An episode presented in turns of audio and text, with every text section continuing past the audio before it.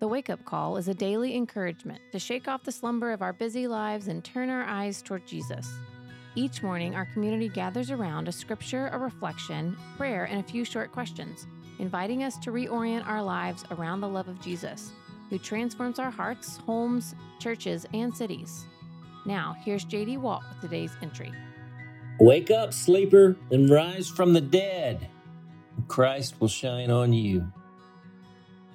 Our entry today is called Attention and Distraction on Chunking the Chunks.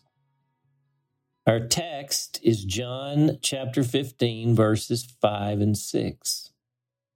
Hear the word of the Lord I am the vine, you are the branches. If you abide in me and I in you, you will bear much fruit.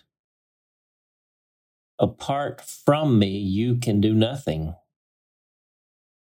If you do not abide in me, you are like a branch that is thrown away and withers. Such branches are picked up, thrown into the fire, and burned. That's the word of the Lord. Now consider this. They called them chunks Anybody know what I'm talking about? It's not often on the farm you get to be part of creating a field. It happened for me only once. It involves the task known as clear cutting. The fields of our farm all began as forests. The trees are harvested by loggers and sold to lumber mills.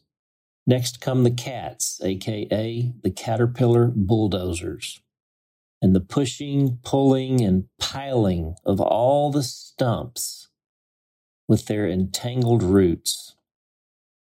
Then comes the burning with the fires that blaze and then smolder for days on end. After what seems like forever, the ground is broken by discs and plows, and finally we get to the chunks. The chunks are the seemingly endless pieces of wood, mostly roots, pulled up to the surface by the disking and plowing. They have to be removed from the field because they would tear up the planters in the sowing season and the combines in the harvest season. This is another one of those mindless, monotonous jobs where people always delighted to include my cousin Lee and me. These were the jobs nobody wanted, but everyone had to do. These were the glorious winter jobs when we would all have rather been home by the fireplace. Here's how it went. We would hitch a tractor to a long, narrow flatbed trailer.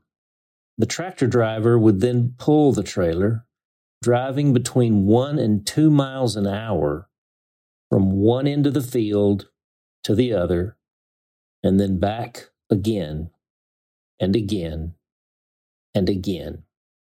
Lee and I, and all of the field hands, including our dads, the Walt brothers of Walt Brothers Farms, and Peepaw, would walk behind and beside the trailer repeatedly bending down to the ground, picking up the chunks and chunking them on the trailer.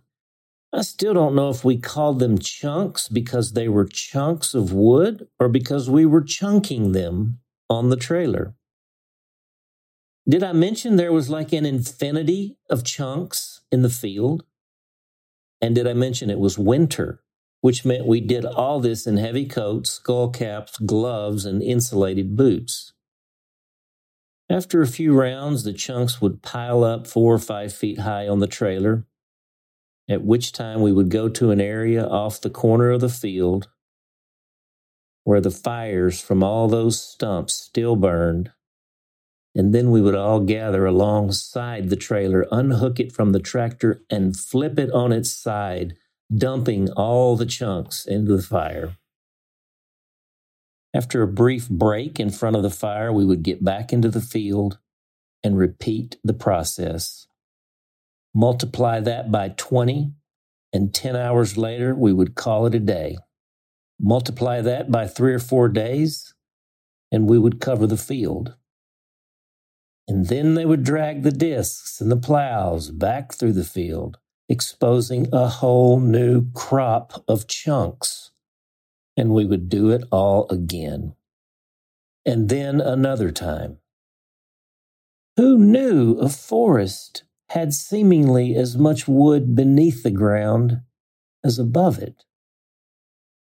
And as any farmer knows, those chunks keep appearing decades later in those fields. Why do I go into such detail with this story? What is the payoff? The great enemy of our souls is not so much the devil, whose abilities we often overestimate, as it is distraction the great impediment to growing in our awareness of and attention to Jesus' awareness and attention to us is our distractedness. While it is not a perfect analogy, I want us to consider this story in light of the text. I am the vine, you are the branches. If you abide in me, and I in you, you will bear much fruit. Apart from me, you can do nothing. If you do not abide in me, you are like a branch that is thrown away and withers.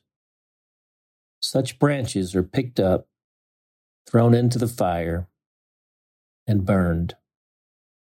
Wake up, sleeper.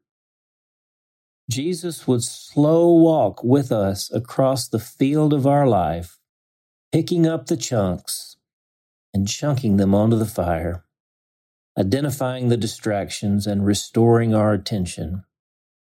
This is the way to much good fruit. The prayer.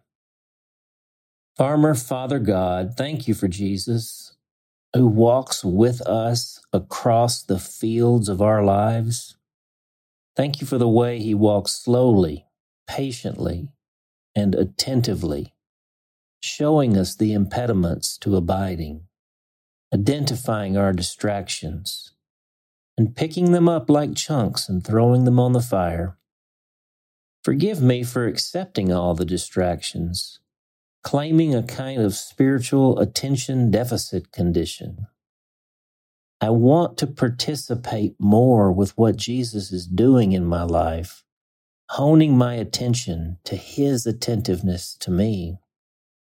I want my life to bear much fruit for your glory and others' good. Praying in the name of Jesus. Amen. The question What kind of chunks litter the field of your life? How would you describe your distractedness? Does it relieve you to realize Jesus will help you with this? That he doesn't just tell you to pay attention. So, in today's entry, there are a couple of additional notes at the bottom for further reflection. And I commend those to you in the email. If you're not getting the emails, I would urge you to subscribe. Go to seedbed.com backslash wake up call. Hey, for the awakening, I'm JD Walt. We hope that today's entry challenged and encouraged you. And thanks for listening to the Wake Up Call, powered by Seedbed. Be sure to share this with a friend, leave us a rating, and subscribe wherever you prefer to listen to podcasts. Find out more and join the movement by visiting our website at seedbed.com slash wakeupcall.